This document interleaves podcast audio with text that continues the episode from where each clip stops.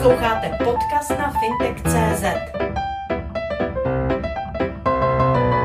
Aktuálně máme dvoucifernou inflaci, potraviny zdražují, výrobní inflace u zemědělců také jde velice rychle nahoru. Tedy zeptám se vás, jak vlastně vycházejí restaurace co se týče vaření, s tím, aby dokázali svým zákazníkům nabídnout kvalitní, ale stále cenově přijatelné jídlo. No rána je to velká pro restaurace. Oni se nepotýkají jenom se zvyšujícími cenami, ale potýkají se s obrovským problémem a to je nedostatek, eh, nedostatek ne zákazníků. Těch je, myslím, že o, o trošku méně asi než než třeba v roce 2020, ale spíš jde o zaměstnance v restauracích, kdy po covidu si spousta lidí uvědomila, že nemusí v gastronomii pracovat, protože pracuje 12-16 hodin. To jsou jako problémy, které se dlouhodobě neřeší a myslím, že to vede k tomu, že opravdu gastronomie teď zažívá jako silnou krizi zaměstnanců. Týká se to kuchařů, týká se to toho středního managementu, týká se to lidí, kteří jenom mají nádobí a pomocní práce.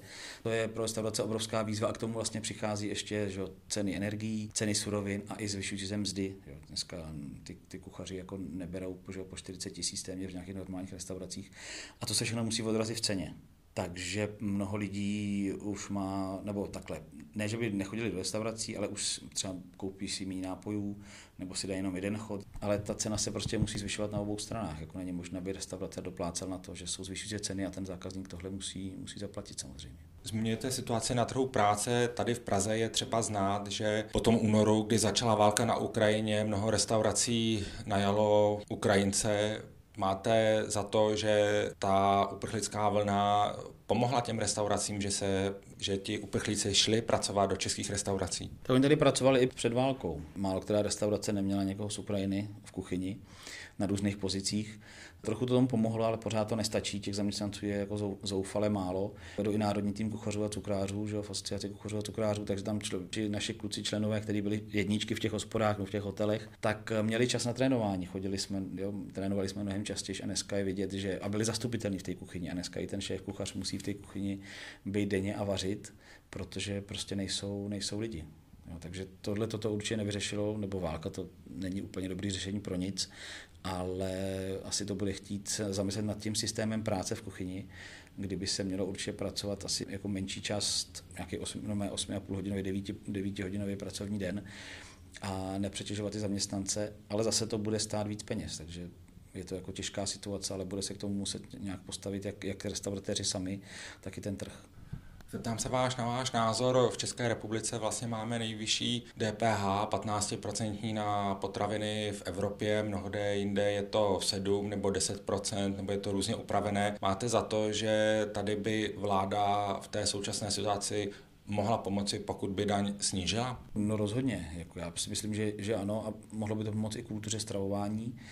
A možná by to pomohlo i tomu, aby ty restauratéři eh, pracovali v normálním režimu, ne v té šedé ekonomice. Že? Pořád to ještě slýchám, že někdo dostávají kuchaři zaplaceno na pásku nějakou částku, ale zbytek dostávají bokem. Takže ono by to chtělo celkově to prostředí jako narovnat a udělat to nějakým jako, jako normálnějším, ale ty hospodský mají fakt jako těžkou práci v tom, že na ně je obrovský tlak, protože tady mají lidi pocit, že mají právo na oběd a ten oběd se musí vejít do, do nějaké ceny, kterou si oni představují, ale musí chápat, že restaurace je fakt jako tvrdý biznis a mnoho miliardářů si na tom vylámalo zuby, že bývalý premiér ten zase obrovskou sekeru ve Francii, kde měl vlastně myšelinskou restauraci. A fakt je to velice tvrdý biznis, to obrovský, jsou s tím obrovský náklady, jenom zařízení ty restaurace, nějaká modernizace, ten běžný provoz suroviny, takže to není legrace a letos snížení DPH by rozhodně pomohlo.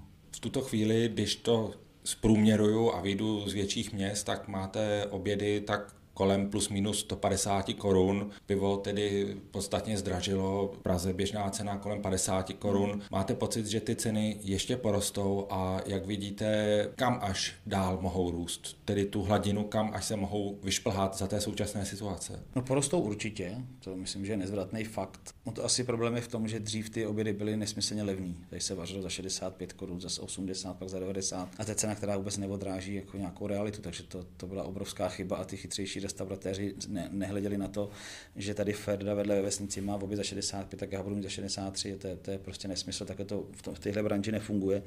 Takže ta cena poroste, ale ten rozdíl nebo ten skok pro ty zákazníky je v tom, že mnoho těch hospodských prostě nepromítalo všechny náklady. Ale ceny, ceny v restauracích určitě porostou.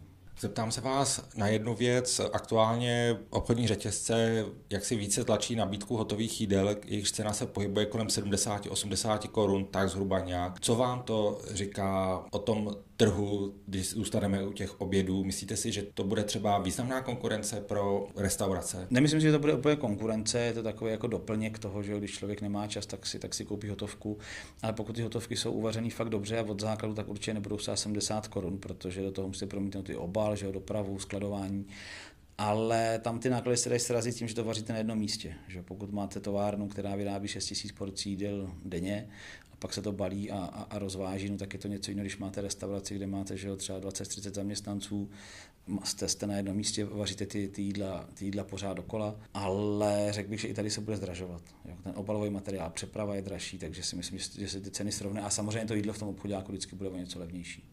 Když se bavíme o zdražování, kde vy vidíte strop pro to, co ty domácnosti jsou z to zaplatit a co už ne, pokud se budeme bavit o obědech? No to je těžký říct, ono asi taky záleží, pro koho vaříte, že jo? když máte restauraci u nějaké firmy, kde jsou jo, nějaký ajťáci nebo jsou tam lidi, ale zase, zase to není úplně o příjmu, jo? protože spousta lidí má nějaký normální střední příjem a je ochotná za to jídlo zaplatit víc a jsou lidi, kteří mají jako mnohem vyšší příjem, ale přijde jim to jako zbytečně za to jídlo dávat nějaký větší peníze. Takže já nedokážu říct přesně částku, to je strašně jako vachrlatý, ale podle mě prostě za 180 a 200 korun, co bude normálně, normálně se lidi budou dál stravovat a pak si musí rozmyslet, jestli si koupí sendvič na oběd a doma si uvaří večeři, anebo budou akceptovat tu cenu v restauraci. No. To, je, to, asi, to asi ukáže čas, ale řekl bych, že to pro spoustu lidí jako bude, bude problém.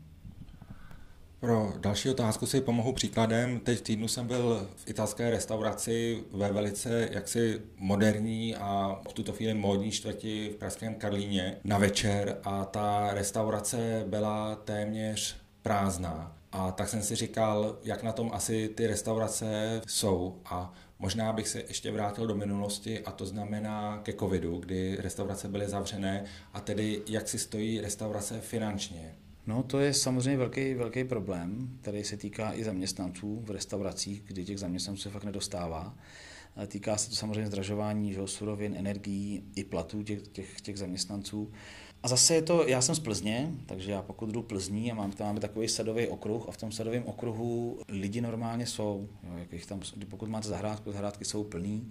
A teď je velký, velký jako boom bister a takového jednoduššího stravování. Teď neříkám, že je méně kvalitní, někdy, někdy i naopak, protože mají mnohem užší nabídku, vaří fakt sezóně, lokálně, takže to jsou, to jsou zajímavé koncepty. Ale je jasný, že taky ty fancy restaurace, jako jsou restaurace, které mají jako Michelinskou hvězdu a nejsou v těch jako na těch místech jako v centrech měst, kam ještě jezdí turisti, tak asi budou mít problém a od toho fine diningu se podle mě bude postupně ustupovat do těch, do těch konceptů bister, které jsou rychlejší, můžou líp, líp reagovat na trh, nemají třeba ani stále jídelní lístek, vaří z toho, co momentálně jako vyroste nebo se vychová na farmě, tak to jsou asi koncepty, které budou, budou teď populárnější nějakou dobu.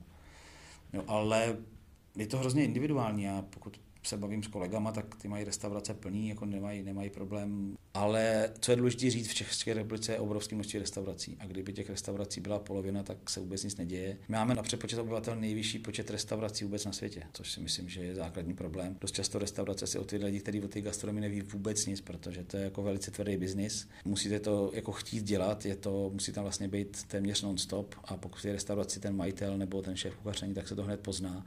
Takže za mě ideálně, pokud má restauraci kuchař, který ví, do čeho jde, a pak ta restaurace může fungovat, může být kvalitní a má to hlavu a patu. Chápu to správně, že očekáváte, že se v následujících měsících i s tím, jak se bude zhoršovat s největší pravděpodobností ekonomická situace, ten trh s restauracemi pročistí, že ty restaurace ubydou, že jich bude méně? Já nepřeju nic špatného, ale myslím, že to je nezvratný. Já už jsem si myslel, že díky EET, který ne, že bych vítal, to vůbec ne, ale říkal jsem si, tak možná některé restaurace zavřou, to se nestalo. Pak jsem si říkal, že po covidu by ty restaurace se jako mohli, mohli ten trh trochu pročistit.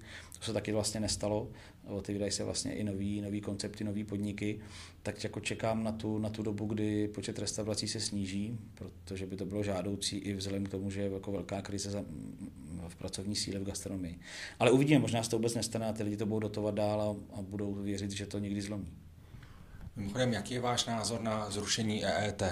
No to je jednoznačně vítám. Jako EET prostě je jako nástroj toho, že jsme všichni podvodníci a teď vás budeme kontrolovat. Ukázalo se to jako naprosto nefunkční. A pokud ten systém chcete obejít, tak ho vždycky obejdete. To si myslím, že není. Já jsem třeba teďka se vrátil z Bruselu a tam mnoho restaurací během covidu přešlo na platby v hotovosti. Takže ustoupili od těch bezdomovostních plateb. No a pokud platíte v hotovosti, no, tak už se s tím taky dá různě čarovat. Takže si myslím, že tohle není nástroj. Spíš jde o to, aby, normálně, aby nás jako stát zbytečně nešikanoval, trochu nám důvěřoval a pak to může fungovat. Vrátím se ještě k tomu trendu, který jste zmínil, to znamená přechod z restaurace na bistro. Kdybyste mi to měl popsat z hlediska provozovatele té restaurace, co mu to přinese a možná co to přinese tato změna i jeho klientům, jeho zákazníkům, návštěvníkům. No ono je to zase o tom konceptu restaurace. Pokud máte pěknou italskou restauraci, tak chcete, aby to bylo hezky, hezky prostřeno, aby tam byly ubrusy, že máte dost číšníků a tak. A ty bystra jsou jednodušší v tom, že někdy dokonce nemáte ani v obsluhu. Jo? Že ten, ten, ten člověk dostane nějaký lístek, zaplatí sídlo, někde to pípne, nebo někdo řekne číslo 12 a on si pro to jídlo dojde. Zase to souvisí jednak eh, s penězma, souvisí to s, s tou krizí v pracovním trhu.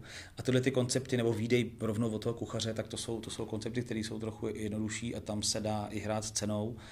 Ale nemyslím si, že ty bystra jsou jako levnější než normální restaurace, spíš ty bystra mají potom větší prostor vařit z kvalitních surovin. A neříkám, že bistro a restaurace jako proti sobě, to vůbec ne, to vždycky budou koncepty, které budou vedle sebe, ale spousta kuchařů, který mají myšelinské restaurace ve světě, tak provozují i bystra, jednodušší koncepty, kde je ta, můžou reagovat rychlejš na, na tu sezónní nabídku, je tam o něco méně zaměstnanců, nemáte úplně striktní pravidla, jo, nemáte, nemáte tam prostřeno, někdy si příbory berete i sám. Takže tyhle ty koncepty jednodušší, jednoduššího stravování si myslím, že budou, že budou přibývat a budou přibývat bystra, které budou, nebo restaurace, které budou nabízet veganské jídlo. Je spousta zajímavých konceptů ve světě i u nás, kde se vaří vegetariánsky, vegansky, vegansky a tam přilákáváte tu mladou generaci do restaurace, protože Německu třeba 30% vysokoškoláků dneska se stravuje vlastně vegansky už. No tedy pro doplnění, nedávno jsme na Fintech.cz psali zprávu o tom, že s velkými problémy kvůli zdražování se potýkají v Anglii provozovatelů, doufám, že to říkám správně, Bister s tradičním tamnějším jídlem fish and chips, hmm. právě kvůli zdražování cen ryb a olejů. Zeptám se vás takto, co byste doporučoval provozovatelům restaurací, aby v tuto chvíli udělali co nejdříve, aby ty ekonomické problémy, které, jak jsme se bavili, největší pravděpodobností přijdou, ustály co nejlépe. No pokusit se podívat se do toho systému restaurace, jestli tam jsou rezervy i v tom, jak ta restaurace funguje po technologické stránce, jestli se tam nedá, nedá ušetřit, jestli nedají se udělat nějaké úsporné opatření. Pokud máte hospodu na vsi, no, tak můžete že jo, si dát fototermiku, fotovoltaiku na střechu a to jsou takové jako knížecí rady. Ale rozhodně bych neustupoval z, z kvality, jako protože tohle nikomu jako ne, ne, nevyhraje to místo na trhu, prostě vařit stále pořád kvalitně. Snažit se odlišit třeba tím, že budu vědět, odkud jsou suroviny, ze kterých vařím, mít, mít to, má, aby to jídlo mělo hlavu a patu, bylo pestrý, myslet i na lidi, kteří mají nějaké jako dietologické nebo dietetické požadavky nebo etické požadavky, jako jsou vegani, vegetariáni, myslet i na ženy v restauracích, aby ta nabídka, nabídka byla pestrá a dobře se o ty lidi starat. A pak si myslím, že i s tou cenou, která se bude zvyšovat, tak když budete budovat eh, kmen té restaurace, že lojalitu k té, k té jak si myslíte, lidi budou vracet osobní přístup, být těm lidem milej, aby věděli, kdo jim vaří, ten kuchař mohl, mohl za nima přijít, eh, pozdravit je. Ten restaurační biznis není jenom o jídle, je to trochu show business a musíte ty lidi, ty lidi i bavit. Dal bych se vás na cenovou politiku restaurací, tak v tuto chvíli vidíme, že téměř všechny zdražují ale je to cesta, jak se udržet na trhu. Pouze, když to přeženu, automaticky zdražit, protože se zdražuje vše, nedá se tam, není tam nějaký prostor pro jaksi nějakou variabilitu a jiný přístup jít proti proudu, nemyslím tedy zlevňovat, ale jak si reagovat na tu situaci. No jak chcete reagovat na situaci, když se vám zdražují vstupy, tak musíte zdražovat výstupy. Jako to, je, to je jednoduchá matematika. A pak už jenom přesto, aby ten hospodský doplácel ze svého. To mi přijde jako nesmysl. Tam jediné, co se dá, tak eh, se zamyslet nad, nad tím systémem práce, práce v restauraci, to je asi to, co se dá, a hledat úsporné úsporný varianty, ale je to složitý. Že? A hledat eh, dodavatele třeba, jako, že, který ty prvovýrobce. Jo, nebrat, nebrat uh, suroviny z, od překupníků, ale zamyslet se nad tím, jestli nemůžu navázat uh, vztah konkrétně s chovatelem, nevím, hovězího, kuřat, zeleniny, vajíček, mlíka, tak to se tohle si myslím, že jednak je to zase přidaná hodnota a konkurenční výhoda pro tu restauraci a v mnoha případech se dají ty ceny srazit. Jak je to s maržemi u restaurací? No to je zase koncept od konceptu, ale tak minimálně musíte že vzít, Pavel Pospíšil vždycky říkal takovou jednoduchou matematiku, vezmete nejdražší surovinu a to vynásobíte třikrát až pětkrát a potom by vám to mělo být eh, v nějaké matematice, ale záleží od toho koncept restaurace, ale myslím, že to tak nějak vychází. Vy jste především kuchař, tedy se vás zeptám, pokud se bavíme o nadcházejících horších časech, máte za to, že ty horší časy promění i nabídku jídel v českých restauracích? No, jako profesně to samozřejmě, pokud ten kuchař to dělá rád, tak, tak tomu jako přistupovat nebude. Samozřejmě jsou různí pomocníci v kuchyni, který asi budou jako restauratéři využít takové konvenience. A ta konvenience nemusí být úplně špatná, jako pokud vy víte, jak, jak s tím pracovat, pokud nemáte jenom kýbl nějaký omáčky a ten nesmícháte s vodou a to prodávat zákazníkům, tak, se, tak to je samozřejmě špatně. Jo. To se týká i veřejného stravování. A pokud máte nějaký základ nebo máte sůvíčkový masa, který nabízí celá řada dneska těch velkých dodavatelů do, do restaurací, tak to si myslím, že špatně není. A to totiž vám to pomůže v tom, že potřebujete trochu méně lidí, už ušetří vám to čas a ono to finančně vychází zhruba podobně. Takže tu konvenienci asi budou restaurace využívat, nebo některé typy restaurací, neříkám, že všechny, využívat častěji, ale měli by s tím pracovat chytřejš a pak si myslím, že můžou být konkurenceschopní ty koncepty těch jednodušších restaurací. Pokud bych se ptal na domácností, máte nějaké v uvozovkách zaručené typy, jak vařit levněji, jak ušetřit na nákladech na stravování doma? No ty typy jsou zase, budu se opakovat, ale je to vařit z těch základních surovin a tu surovinu využít úplně celou. Takže pokud si, si uvařit kuře, tak si můžu koupit kuře v celku, že jo? Ne, ne prstní řízky, které jsou samozřejmě nejdražší, ale to kuře si rozbourat, to se naučí každý. To není tak těžký. Uh, využít ty stehna, využít ty kosti, udělat si vývar, udělat si dobrou omáčku a zpracovávat suroviny a nakupovat tak, abych nemusel, nemusel nic vyhazovat a tu surovinu vytěžil do maximální možné míry. A, samo, a zase se vrátím k tomu, že je dobrý najít si nějaký zdroj přímo farmáře, pokud eh, to, to umožňuje spousta farmářských trhů, kde se dá nakoupit za stejný peníze jako v supermarketu, ale mnohem kvalitnější potravina. Sledujte fintech.cz